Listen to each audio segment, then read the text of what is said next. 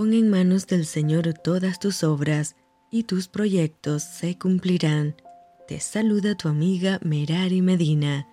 Bienvenidos a Rocío para el Alma, Lecturas Devocionales, la Biblia.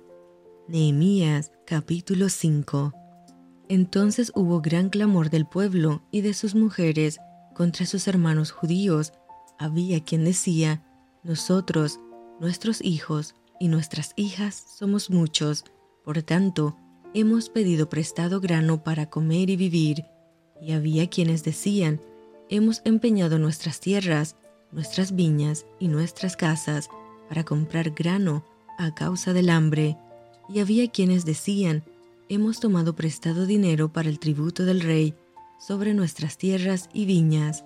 Ahora bien, nuestra carne es como la carne de nuestros hermanos, nuestros hijos como sus hijos, y he aquí que nosotros dimos nuestros hijos y nuestras hijas a servidumbre, y algunas de nuestras hijas lo están ya, y no tenemos posibilidad de rescatarlas, porque nuestras tierras y nuestras viñas son de otros.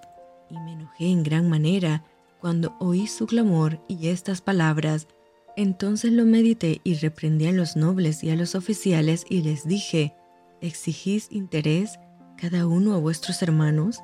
Y convoqué contra ellos una gran asamblea y les dije, nosotros según nuestras posibilidades rescatamos a nuestros hermanos judíos que habían sido vendidos a las naciones, y vosotros vendéis aún a vuestros hermanos y serán vendidos a nosotros. Y callaron, pues no tuvieron qué responder, y dije, no es bueno lo que hacéis, ¿no andaréis en el temor de nuestro Dios para no ser oprobio de las naciones enemigas nuestras? También yo y mis hermanos y mis criados les hemos prestado dinero y grano, quitémosles ahora este gravamen. Os ruego que les devolváis hoy sus tierras, sus viñas, sus olivares y sus casas, y la centésima parte del dinero, del grano, del vino y del aceite que demandáis de ellos como interés, y dijeron, lo devolveremos, y nada les demandaremos, haremos así como tú dices. Entonces convoqué a los sacerdotes y les hice jurar que harían conforme a esto. Además, sacudí mi vestido y dije, así sacuda Dios de su casa y de su trabajo a todo hombre que no cumpliere esto, y así sea sacudido y vacío. Y respondió toda la congregación, Amén, y alabaron a Jehová, y el pueblo hizo conforme a esto.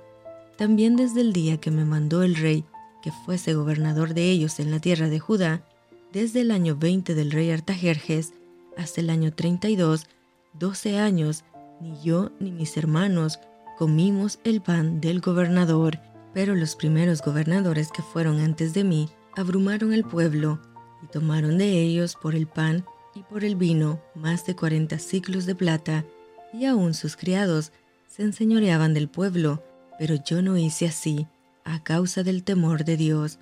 También en la obra de este muro restauré mi parte, y no compramos heredad, y todos mis criados juntos estaban allí en la obra, además 150 judíos y oficiales, y los que venían de las naciones que había alrededor de nosotros estaban a mi mesa, y lo que se preparaba para cada día era un buey y seis ovejas escogidas.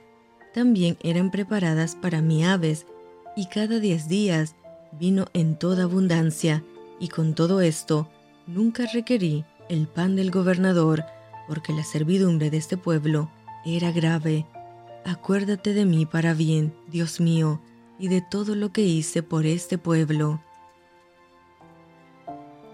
Y esto fue Rocío para el alma. Te envío con mucho cariño, fuertes abrazos tototes y lluvia de bendiciones.